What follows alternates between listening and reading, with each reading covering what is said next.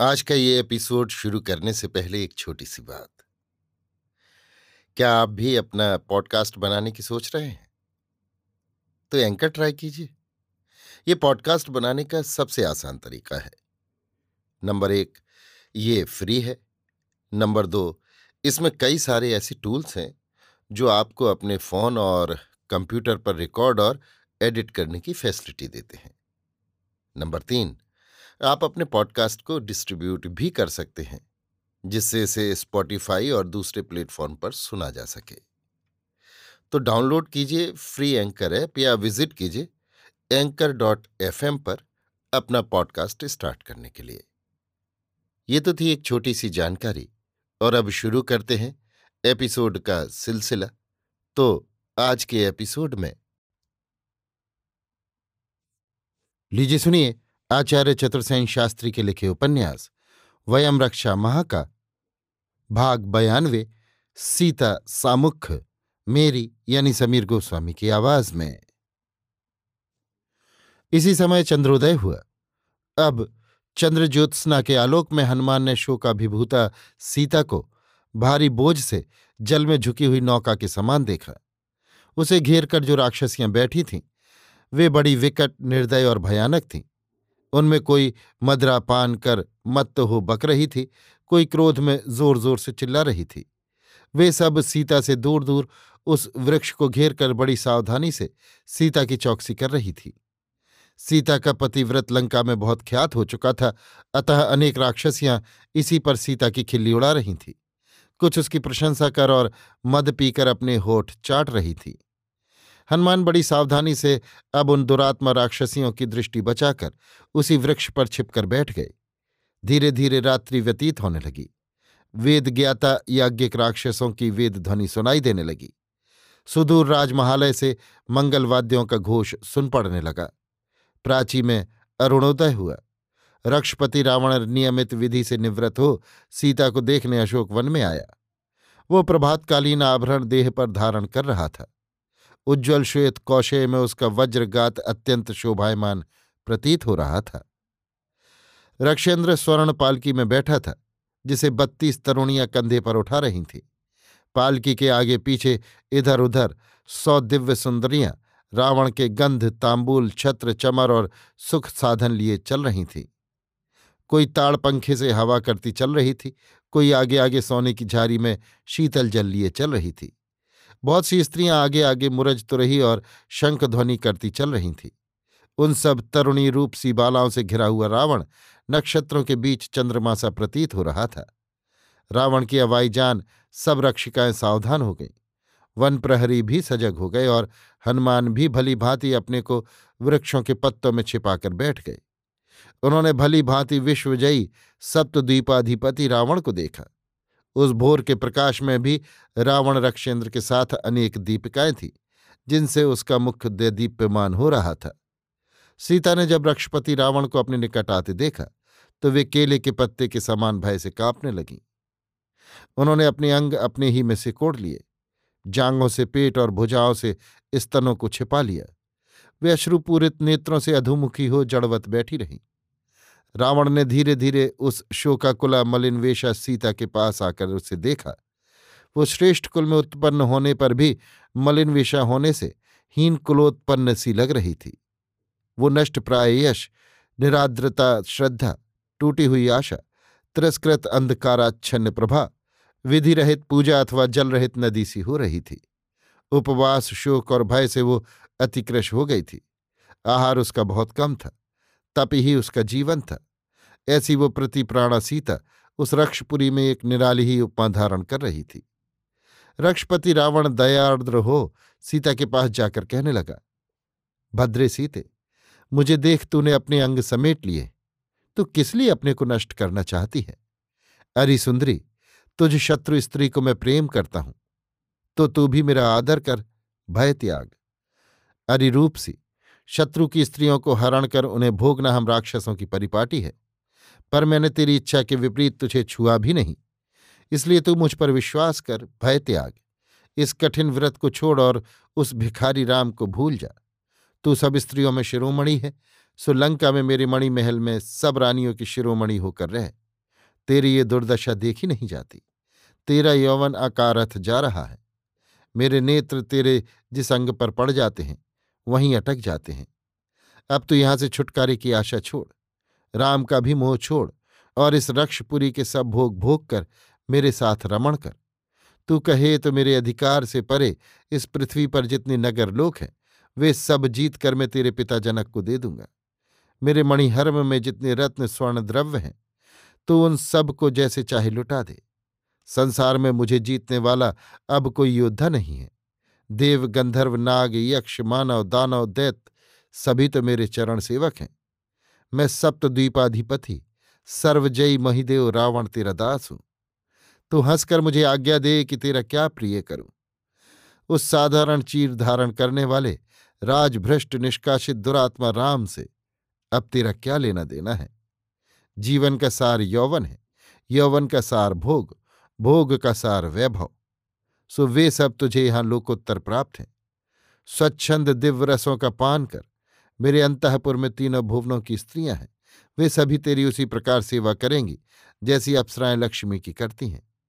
संपूर्ण लोकों का ऐश्वर्य भी मिलकर मेरे ऐश्वर्य के समान नहीं है। सो तू अब भी राम की रट रटे जाती है। जो तपस्या, बल, पराक्रम, धन, तेज, यज्ञ किसी में भी मेरी समता नहीं कर सकता। सो हे भीरु मुझ पर प्रसन्न हो जा और जीवन का भोग भोग, जीवन सफल कर। तब सीता ने तृण की ओट करके कहा, हे राक्षसेंद्र, उच्च कुल में मेरा जन्म हुआ है तथा विवाह पवित्र कुल में हुआ है। मैं लोक निंदित आचरण नहीं कर सकती। तो अपनी ही स्त्रियों में मन लगा। तू मेरी याचना के योग्य नहीं है। मैं पराई स्त्री हूँ, सती हूँ, पतिव्रता हूँ। तू सर्वज्ञ है, बाहुज्ञ है, महिदेव है, धर्माधर्म का ज्ञाता है। विश्रुत है।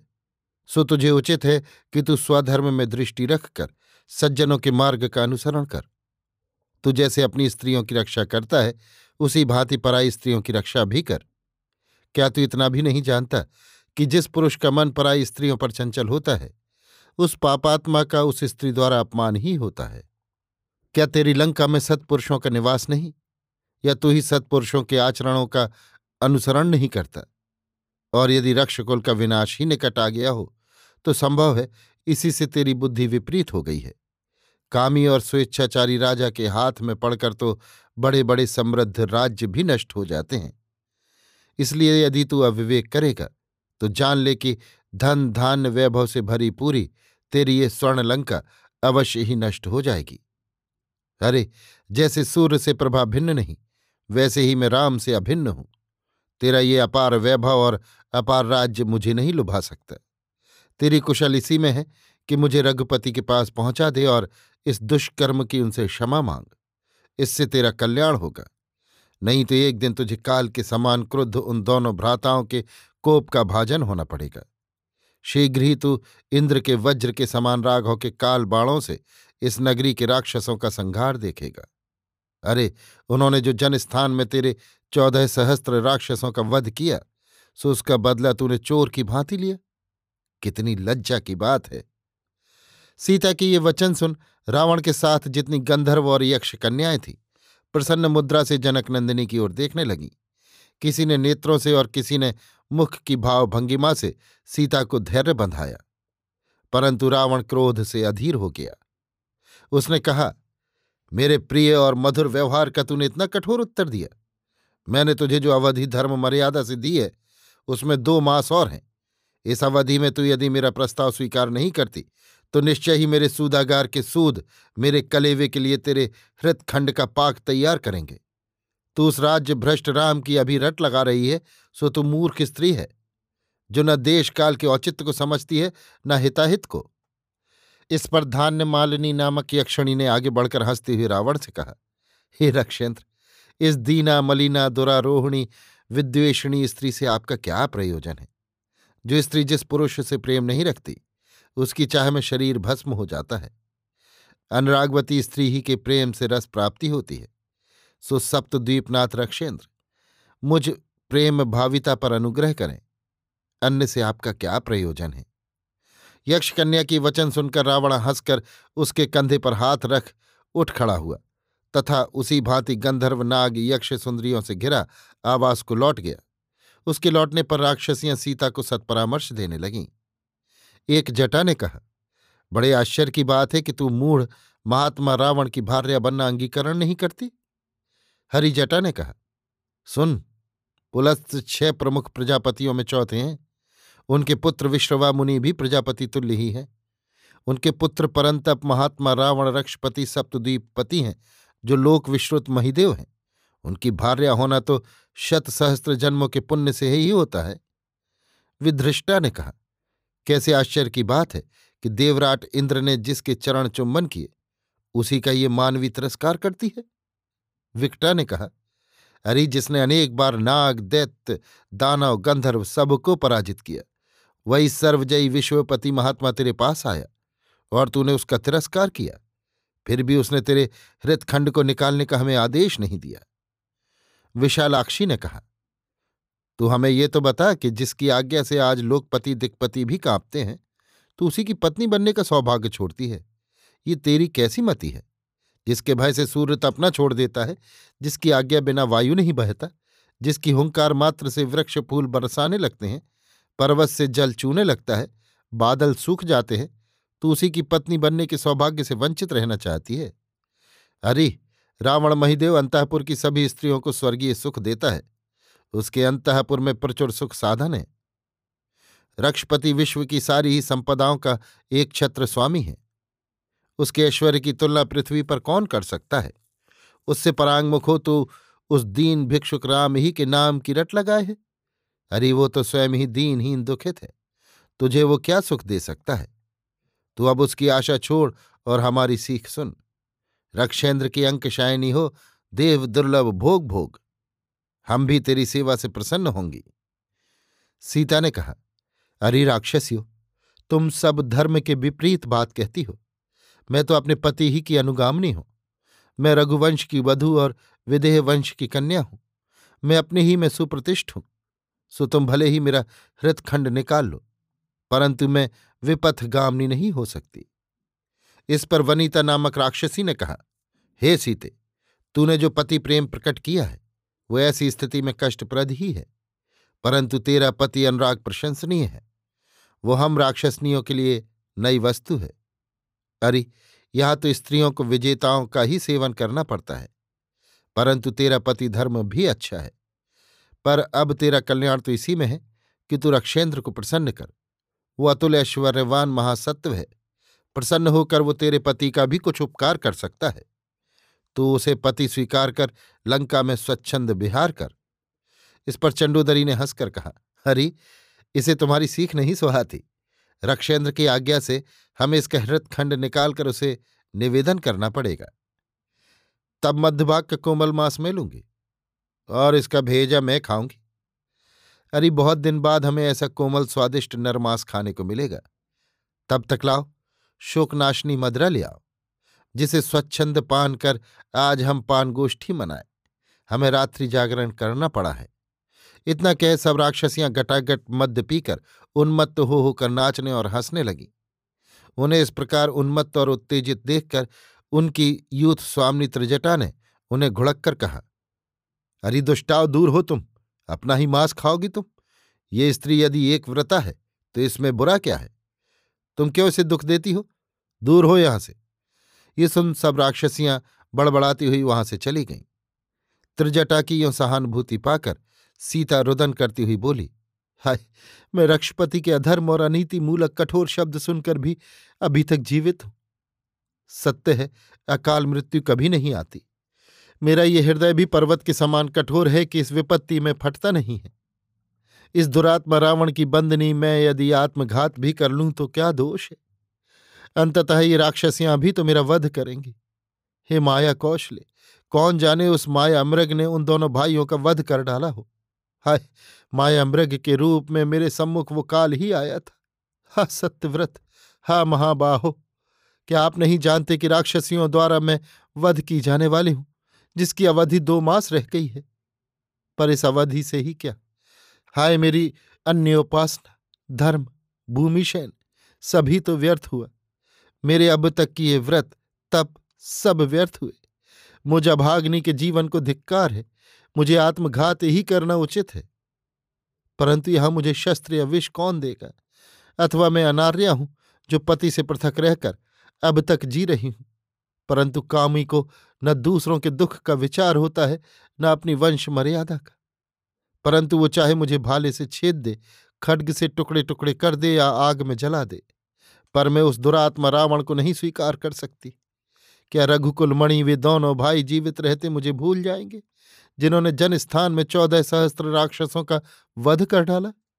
लंका भले ही समुद्र से अलंग हो, किसी अन्य का आक्रमण भले ही असंभव हो पर श्री रघुपति के बाण यहाँ के राक्षसों का रक्त अवश्य पान करेंगे। मैं समझती हूँ कि मेरे यहाँ रहने की सूचना अभी उन्हें मिली ही नहीं। हाय, कौन उन्हें बताएगा कि मैं इस दुरंत रावण की कैद में हूँ? आर्य जटायु को भी इस दुरंत ने मार डाला। अरे, रघुपति को बस खबर होने की देर है। फिर तो वे सारे संसार को राक्षस विहीन कर डालेंगे। वे लंका को भस्म कर देंगे, समुद्र को सुखा डालेंगे और इस चोर रक्षपति का कुल निर्वंश कर डालेंगे। आज मैं क्रंदन कर रही हूँ, परंतु शीघ्र ही लंका के घर घर में करुण क्रंदन उठ खड़ा होगा। इस लंका में रक्त की धारा बह जाएगी। आज जो लंका उत्सवों से जगमगा रही है, वही लंका अपने स्वामी के नष्ट हो जाने पर विधवा के समान श्रीहीन हो जाएगी। परंतु हाय, कहीं मेरे प्राणनाथ मुझ शोक विदग्धा के बिछोह में परलोक तो नहीं सिधार गए। हाय, वे महात्मा धन्य हैं। जिनका किसी वस्तु में मोह नहीं है, जो प्रिय अप्रिय दोनों से परे है। अब तो मैं प्रियतम से बिछुड़ ही गई हूँ। अब देखना है कि इन प्राणों का क्या होगा, अथवा प्राणों को त्याग कर सब दुखों का अंत ही कर दूँ। ये विचार कर सीता ने अपनी वेणी खोली। उसी के द्वारा फांसी लगाने के लिए दृष्टि उठाकर उस अशोक वृक्ष की ओर देखा तो उसे वृक्ष के पत्तों में छिपे हनुमान जी दिख पड़े। उन्हें देख सीता भय और आश्चर्य से जड़ हो गई। उसने सोचा श्वेत वसन धारण किए, तपाए स्वर्ण नेत्रों वाला ये तेजस्वी पुरुष कौन यहाँ छिपा बैठा है? अशोक वृक्ष पर बैठे हुए मारुति ने रावण की बातचीत एवं राक्षसियों की डांट डपट तथा सीता का अनुताप सभी सुना था। अब उन्हें इस बात में तनिक भी संदेह न रहा कि यही रामपत्नी वैदेही सीता है। ये वो सीता है जिसकी तलाश में असंख्य वानर पृथ्वी पर दिशा दिशा में घूम रहे हैं। आज मैंने इन्हें पा लिया। मैंने शत्रु के बल का भी पता लगा लिया और राक्षस राज रावण का प्रभाव, वैभव और उसका पुर भी देख लिया। भगवती साध्वी सीता के मन की पवित्रता भी देख ली।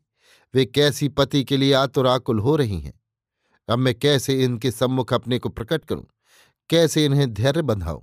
कैसे इनके प्राणों की रक्षा हो? इन राक्षसियों के सामने कैसे मैं सीता से बात करूँ? मैं यदि अपने को प्रकट कर इन्हें ढांढस न दूँगा तो ये अवश्य प्राण दे देंगी। फिर मैं जब वापस श्रीराम की सेवा में जाऊँगा तो किस प्रकार सीता का संदेश सुनाऊँगा? इन राक्षसियों का ध्यान दूसरी ओर लग जाए तो मैं कुछ कहूँ, पर यदि मैं संस्कृत में बातचीत करूँ तो वे मुझे रावण का दूत समझकर डर जाएँगी। अतः मुझे अर्थयुक्त मानवीय भाषा में बात करनी चाहिए। कहीं ऐसा न हो कि ये डरकर चिल्ला उठें और अस्त्र शस्त्र धारण करने वाली वे कालरूपणी राक्षसियाँ यहाँ आधम के और चिल्ला चिल्ला कर राक्षस प्रहरियों को सजग कर दें तथा वे उद्विग्न होकर शूल बाण लेकर यहाँ पिल पड़े। फिर तो बड़ा विघ्न उपस्थित हो जाएगा। और यदि मैं पकड़ा गया तो फिर राम का काम करने वाला साधक पृथ्वी पर दूसरा नहीं है। मैं दूत हूँ। मुझे देश काल का विचार कर सावधानी से काम करना चाहिए। असावधानी से सब काम बिगड़ जाते हैं तथा अपने को बहुत बुद्धिमान समझने वाले दूत भी काम को बिगाड़ देते हैं। मेरा सबसे मुख्य काम यह है कि मैं अपने को यथावत भगवती सीता पर प्रकट करूँ और उनका विश्वास भाजन बनूं। हनुमान मन में ये सोच ही रहे थे कि राक्षसियाँ मदोन्मत्त हो तथा त्रिजटा की डांट खाकर दूर चली गई। इसी समय सीता ने भी उन्हें देखा।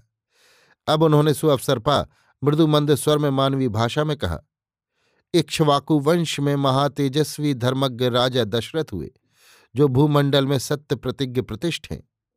उनके पुत्र श्री राम पृथ्वी के सब धनुर्धारियों में श्रेष्ठ हैं।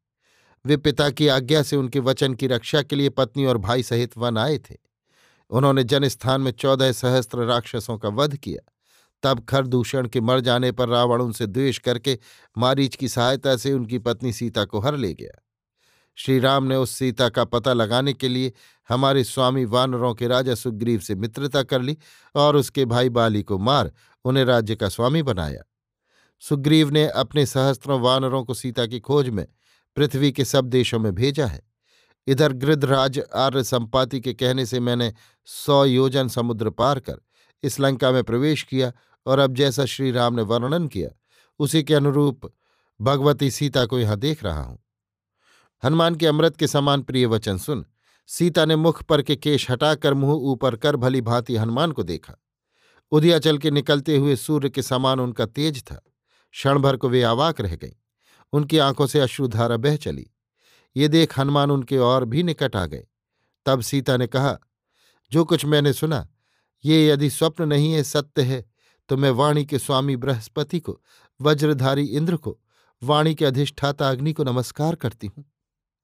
तब मारुति ने उनको प्रणाम करके कहा, देवी, मलिन पीताम्बर धारण करने वाली आप कौन हैं? आपके नेत्र क्यों शोकाश्रु बहा रहे हैं? देव, असुर, नाग, यक्ष, रक्ष, गंधर्व, किन्नर के किस कुल को आपने अपने जन्म से धन्य किया है? आप किनकी कन्या अथवा पत्नी हैं? हे माता, आप बारंबार किस महाभाग का नाम रट रही हैं?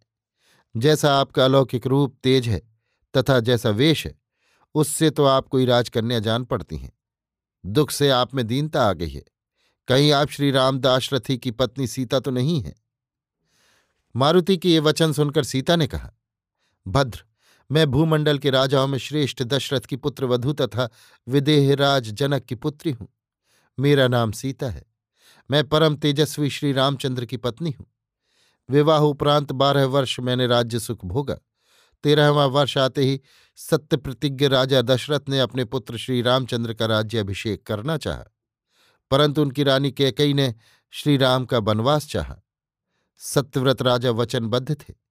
फलतः श्री राम ने पिता का ये आदेश उस राज्याभिषेक से भी बढ़कर माना, तथा उसे पूर्णतया स्वीकार कर लिया और तुरंत राजसी वस्त्र उतार तथा राज्य का चिंतन छोड़ मुझे अपनी माता को सौंप दिया। परंतु मैं उनके बिना कैसे रह सकती थी? इससे मैं उनके पूर्व ही वन जाने को तैयार हो गई। सौमित्र लक्ष्मण भी कुशवलकल धारण कर भाई के साथ जाने को तैयार हो गए। इस प्रकार हम तीनों ही महाराज को सम्मानित करते हुए तथा दृढ़ता से उत्तम व्रत पालन करते हुए वन में आ पहुँचे। हम दंडकारण्य में रहते थे। वहीं से दुरात्मा रावण मुझे हर लाया। अब उसने मेरे जीवन की अवधि नियत कर दी है, जिसमें दो मास शेष रहे हैं। जब हनुमान को भली भांति विश्वास हो गया तो उन्होंने कहा, देवी, मैं श्रीराम का दूत हूँ और आपकी सेवा में उनका संदेश लेकर आया हूँ। श्री रामचंद्र लक्ष्मण सहित सकुशल हैं और मेरे द्वारा आपकी कुशल पूछी है। वेदज्ञ और धर्मज्ञ राम आपकी कुशल जानना चाहते हैं। हनुमान की वचन सुनकर सीता ने हर्षित होकर कहा, हे वीर, मनुष्य जीवित है तो उसे सौ वर्ष बाद भी आनंद प्राप्त होता है। ये कहकर वे भूमि पर बैठ गई। आत्मघात का विचार त्याग दिया। महाबाहु हनुमान ने अब उनके निकटा विधिवत उनके चरणों में प्रणाम किया। तब सीता ने कुछ संदेह, कुछ भय से कहा तुम यदि रावण ही के दूत हो और कपट वेश धारण कर मुझे छलने आए हो तो ये अनुचित है। परंतु यदि तुम सचमुच ही राम के दूत हो तो तुम्हारा कल्याण हो। तुम राम का गुणगान करो। संभव है मेरे मनोरथ पूरे होने का समय निकट आ गया हो। ये कहकर जनक कुमारी सीता गहरी सोच में डूब गई। वे कभी सोचती, कहीं ये मेरा मनोविकार ही न हो, पर ये तो स्पष्ट बोल रहा है। संभव है कि ये रावण ही का चर हो। सीता को इस प्रकार सोच विचार करते देख मारुत ने कहा, देवी, मैं निश्चय ही पृथ्वी के अद्वितीय पराक्रमशील सत्यव्रती श्रीराम का दूत हूँ। श्रीराम तो रात दिन आपकी रट लगाए रहते हैं। अब आप शोक त्यागिए। शीघ्र ही श्रीराम, अमित, तेज सुग्रीव सहित आपको लेने आएँगे। मैं वानरपति सुग्रीव का मंत्री हनुमान हूँ। सौ योजन समुद्र को लांघ कर और दुरंत रावण के मस्तक पर अपना चरण रख आपका दर्शन करने इस नगरी में आया हूँ। जिसकी शंका आपके हृदय में है, वो मैं नहीं हूँ। आप शंका और शोक त्याग दीजिए। तब सीता ने कुछ आशंका, कुछ भय, कुछ हर्ष के भाव से अभिभूत हो कहा, वत्स, तुम्हारी वाणी तो प्रिय है, परंतु तुम राघवेंद्र, राम और लक्ष्मण की आकृति वर्णन करो, जिससे मेरी शंका मिटे। उनके रूप, अंग प्रत्यंग का भी तो कुछ बखान करो, जिससे मुझे प्रतीत हो। सीता के वचन सुनकर मारुति ने कहा, भगवती सुनिए श्रीराम का मुख पूर्णिमा के चंद्रमा के समान मनोहर है। उनके विशाल नेत्र पद्मपत्र के समान हैं। वे जैसे रूपवान हैं, वैसे उदार भी हैं। सूर्य के समान तेजस्वी, पृथ्वी के समान क्षमाशील और बृहस्पति के समान प्रतिभाशाली हैं। उनका यश इंद्र से भी बढ़कर है। धनुर्वेद सहित वेद के ज्ञाता हैं। उनके कंधे मोटे, भुजा विशाल और कंठ शंख के समान है। गले की हड्डी मांस से ढकी है। नेत्रों में कुछ कुछ लालिमा है। दुंदुभी के समान उनका कंठ स्वर है। शरीर सुंदर और चिकना है। वे बड़े प्रतापी हैं। उनके सभी अंग सुडौल हैं, सुदृढ़ हैं। वे श्याम वर्ण के हैं। उनके नख तलवे लाल रंग के हैं। वे मधुरभाषी हैं। उनके कंठ और उदर में तीन रेखाएँ हैं। वे चार हाथ ऊँचे हैं। शरीर में दो दो की संख्या में चौदह अंग होते हैं, जो सभी परस्पर सम हैं। उनकी चारों दाढ़ें शास्त्रीय लक्षणों से युक्त हैं। वे सिंह, बाघ, हाथी साण के समान चार प्रकार की चाल चलते हैं। उनके होठ, ठोड़ी और नासिका सभी प्रशस्त है। उनके माता पिता दोनों ही उत्तम कुल के हैं। उनके शरीर में नौ शुभ चिन्ह हैं। वे धर्म, अर्थ और काम का उचित रीति से सेवन करने वाले हैं। वे सदा प्रेम पूर्ण वाणी बोलते हैं।